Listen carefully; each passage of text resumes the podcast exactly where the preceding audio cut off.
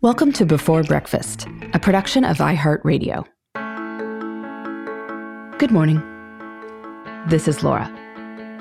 Welcome to the Before Breakfast podcast. Today's tip is to build in decompression time.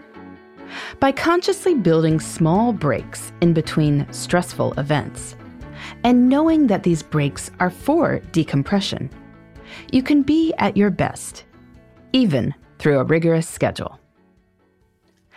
As we go through our daily lives, we can see that some events are more draining than others. We can enjoy them a lot, or at least find them satisfying.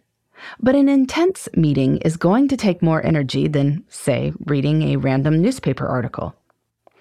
Giving a speech will take more energy than a quick phone call with someone you've known for a while. That's just life. But problems arise when we try to cram too many intense events back to back. Go straight from a speech into an intense meeting, and you might be making mistakes or getting annoyed by a vague response that you would have taken in stride at any other point. Too much intensity back to back in our personal lives can lead to the same problem. The solution? Build in decompression time. This doesn't have to be long, but you need some small way to reset between intense events. Even just 10 minutes can do a lot. Makes sense, right? But there is a second part to this. You have to know that those 10 minutes are for decompression and use them appropriately. You have to do something that you know is going to allow you to hit the reset button. So, for instance, last night I had been running around trying to get some forms signed and emailed back to people right after putting my toddler to bed. I knew I was about to face the next round of bedtimes. So I went out on the porch for five minutes to look at the sunset. It was beautiful.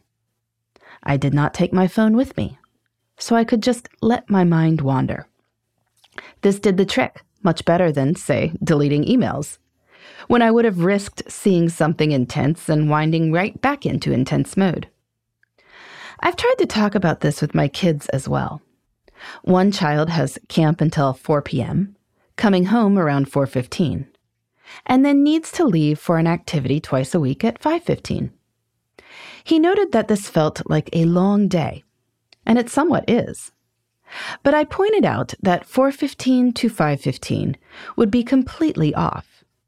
If he consciously used this hour as decompression time, reading, drawing, hanging out in the backyard, he'd be much more energized by 5:15. An hour isn't really a short time at all, especially when you know you've got an hour. Of course, creating space for decompression in life is easier said than done. One reason to make meetings 45 minutes or 20 minutes instead of 60 minutes or 30 minutes is that you get this time built in, even if the meeting starts a little late or runs a little long. And of course, if you are running the meeting, you can make sure it starts on time and ends on time.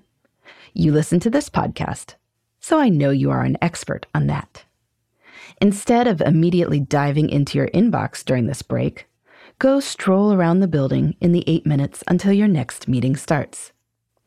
When you consciously use this time as decompression time, it can feel pleasingly vast rather than short. You can feel yourself relaxing. This is a good thing. So, today, think about your schedule and think about when you've got your most intense events. See what kind of space you have between them. If there isn't much, what could you do to force in a few more minutes? And if you build in those minutes, what could you do during them to hit reset? Figure this out, and you will perform at your best, even if your schedule is tough. In the meantime, this is Laura Thanks for listening. And here's to making the most of our time.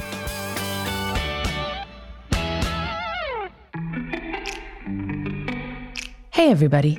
I'd love to hear from you. You can send me your tips, your questions, or anything else.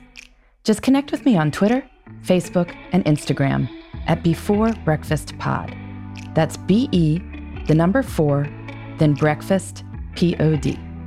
You can also shoot me an email at beforebreakfastpodcast at iheartmedia.com. That before breakfast is spelled out with all the letters.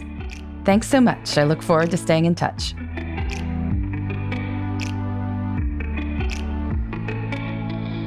Before Breakfast is a production of iHeartRadio.